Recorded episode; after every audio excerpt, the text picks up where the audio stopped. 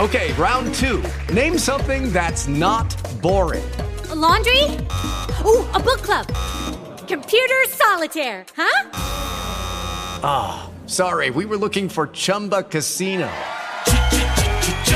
That's right. ChumbaCasino.com has over 100 casino style games. Join today and play for free for your chance to redeem some serious prizes.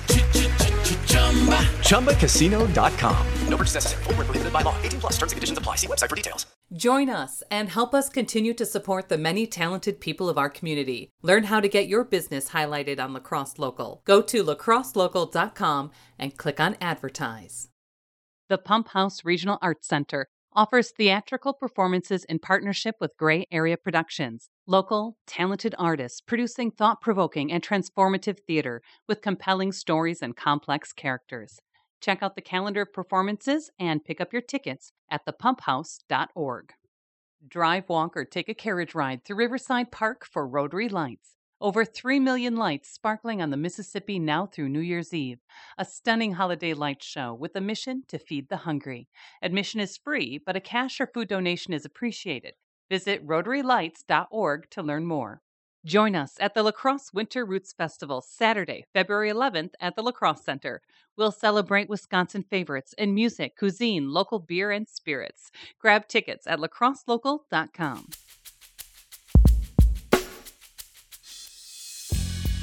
we connect with a few of the band members of Chicken Wire Empire.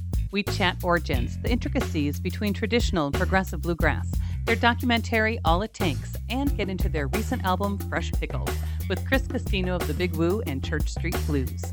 Catch them live at the 2023 La Crosse Winter Roots Festival on February 11th. You can find more conversations, food reviews, weekend picks, live music, and events on our website, lacrosselocal.com. I'm Amy. And I'm Brent and this is Lacrosse Local. Sitting here in the dark, whiskey in my hand, I'm trying to find a way to be a better man. Tried my best, I always do.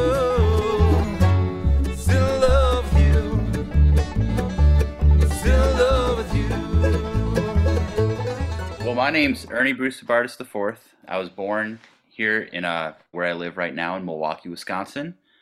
I don't know. Uh, my my family's pretty musical, and so from a young age, I was really surrounded and into music. Definitely was more in the classical end of things, but then as time went on, I went to school for violin, and uh, as time went on, just kind of uh, got more and more into the band world and like playing outside of the classical realms. So, past few years, it's been a lot of more of that kind of stuff. But really, it was just from a young age being surrounded by it and it didn't really seem like there was another option. Is the violin kind of sought after now with bands? It seems like you must play in a number of different groups. Well, I think that's I could play a little bit and it was just people including uh people actually like Jordan here that were just like, "Oh, hey, there's no fiddler fiddlers around at the moment and we want one, so you should come over and and just. you should you should get really good. You just get really good at it. Yeah, you should just get really good at it, and then you, you get work. Yeah, that was that was definitely the huge thing. Where as well, there was quite a few classical violinists in the area, but very few in the fiddle world. So it just seemed like I'd be I'd be dumb not to turn down all that work. And Jordan, what were you born in Milwaukee too, or what, what was your sort of span from birth to playing music? I'm from the suburbs, but um, you know, long story short, when I was grade, we had a guitar class, and everyone bought a guitar, and I bought a bass, so I was immediately in like five bands, and was like, yes, I'm a bass player. It's great. And then I found out that I'm pretty good at arranging music and hearing all the other parts for it, so I just kind of kept on going. But if you saw the movie or anything like that, I mean, I kind of do the whole like. I mean, my dad was a sax player. He got me into music. He got me into playing. So my fam- my family was musical, but not you know nothing like kind of professional level. Um, later in life. Checking out your music the last couple days, you know, and also just on the playlist, you guys come up quite a bit. I don't know like a lot about your backstory. Is the band like expand and contract with different players as it comes along?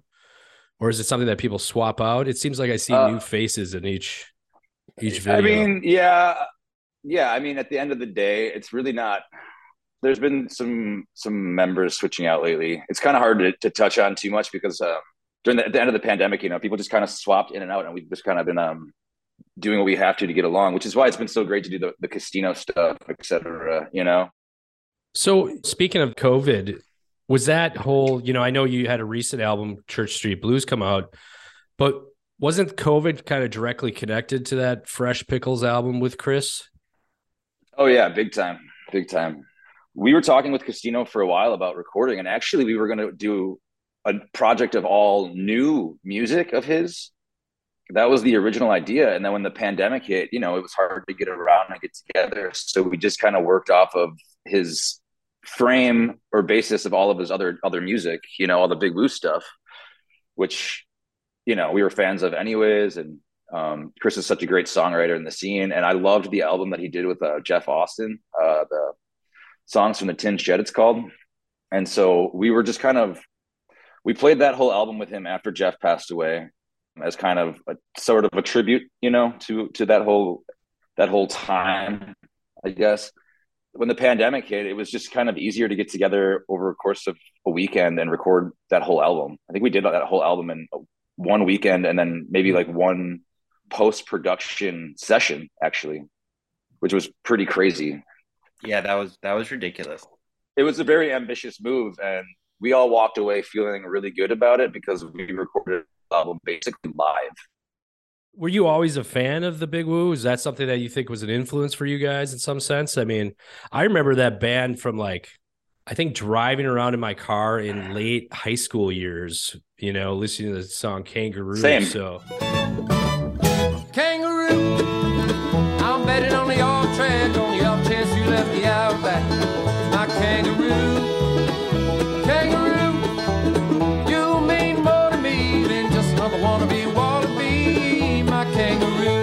so it's like it's interesting mm-hmm. to be a fan. And just over the last couple years like my favorite bands are within 90 miles of where i live now. Was it exciting yeah. process or it's always something that you guys have always known of them or you know enjoyed them or played with them? Oh man it's it's it's kind of a crazy story. Sorry if i keep on talking Ern, but i'm just like you know that question is funny because their keyboard player al Oikari produced an album for my old band Stealing strings in like 2004 I want to say. I got a Kangaroo was on a mixed CD that I got back in high school, and along with a bunch of other jam bands songs, you know, like at the time. And so that's when I became a huge fan of them. And then my band ended up working with them back in the day. So we just kind of, I've, I've known Chris for that whole time. And we're not kicking and screaming by any means. For example, like John Pike, our banjo player, he wasn't familiar with the band really at all. So some of us were really familiar, and then some of us had no idea of really what was going on with that whole scene. I was not super hip to all of that, although I will say I got a Stealing Strings song on a mixed CD. so I was, like uh. I wasn't I wasn't at the source with the Big Wu, but with the newer release, Church Street right. Blues, how did that one come together? Basically, Jordan had a great idea of hey, we should really try to use some contacts that we had uh, made during a tour in Germany in late 2019. Basically, go out to Tennessee and just record something. Something more in the traditional vein. Yeah, yeah. Like we were just with some of the people we got to hang out with. We hadn't really, as a band, gone to Tennessee, let alone recorded there. And we were just really inspired to go out there, and so so we went out to East Tennessee. We actually got to play at uh, the legendary Station Inn hmm. in Nashville on our way out there. Was that their first show back? It wasn't their first show back. It was their first show after their original owner had passed away. Hmm. Yeah, it was very like it was like bittersweet. Yeah, we played at Station Inn, then went out to East Tennessee and recorded there up in the hills. You know, it's really fitting. It's a track called Church Street Blues, and I mean, we did record it in a church. I found myself a picker friend who read yesterday's news. Folded up page 21 and I stuck it in my shoe. They gave me a nickel to the poor, my good deed for the day. Folded up my old billfold and threw it far away. I got myself a rocking chair to see if I could lose these thin dime hard time head on Church Street blues. Uh, that's actually the church that's featured on the, the cover of the little single. And I don't know. Bethel. Is it in Bethel? It's in uh it's in El- Elizabeth Elizabethton. Elizabethton. I don't Yes, yeah, yep. But uh just outside of Johnson City, I don't know, uh it just it was a really good time. It felt like a really good take and that was ridiculously live. Like I mean Jordan even sang it live. I think we all thought that it just turned out really nicely. Yeah, so just to elaborate on that, because you should know it was produced by Lincoln Hensley, and he's got a huge name in the traditional banjo world. And it was engineered by Professor Dan Boner, who is the head of the East Tennessee University Old Time and Bluegrass School. So it was um the idea was to go to the motherland and record something as old timey and true to bluegrass roots as possible. And that's kind of what that song ended up being. It was kind of an old timey new take on a song that had been recorded many, many times. But also worth noting is our version is a full band version, and that song is typically played on just a solo guitar. Kind of speaking to that, you know, your kind of visit to the motherland of bluegrass, you kind of touch on it, you know, in your explanation on your website as well, from traditional to progressive. For people don't know, especially me, and I listen to country and bluegrass quite a bit. What is that delineation? Like, what does that even mean, traditional to progressive? Who knows? Anybody know? I don't think We've decided that that argument is for the fans. We just want to play. I'll say this about Chicken Wire is we are usually the most traditional band at a jam band festival and the most uh, jam band at a traditional festival. I mean, that's just kind of how it's been for us for a while. Fair, fair to say, Aaron, because I don't. We're not a jam grass band, and we're not a trad band. We're just a bluegrass band, you know, that plays music that we like. you know, it sounded like that last album was kind of not necessarily down and dirty, but with you know the songwriting process, does it take a while for you guys? I know you play some other traditionals and other favorite artists, but like, is that something that comes quick, or is it something you kind of spend some time on, or do you like to kind of, you know, like you're sitting in a shack in the mountains and just do one take? it's kind of all over the place. Sometimes songs come out of nowhere and it rains, and then sometimes it's like, man, we really need to work out something soon, you know? Definitely. I I think that uh with this last summer we were just really busy. We would still try to like add something new or change something about what we were doing before. So I've always been pretty inspired by this group that we're not just trying to like dial it in and just or phone it in, I should say. Like it's always something new. We definitely have been working on a lot of material this last year. There's not just not always time to uh play it out enough and you know really feel it out enough What's coming down the line? I mean, it sounds like you have a lot of music and maybe not recorded, but what's coming up for you guys? It looked like you had a lot of like a big show recently, packed rooms. Yeah, we just did the Riverside in Milwaukee, which was a big deal for us. Um, and then we got a couple tours. We'll be going back to Colorado in May. We'll be going to upstate New York in February, right before the Winter Roots Festival. We'll be coming back from a, a run up to Utica and back. And we are going to be going into the studio in two weeks just to record a couple more cover songs because those are always great for Spotify hits. And then uh, we're talking to a couple bigger names about uh, our next full length studio album with the goal of having it done by like next late summer.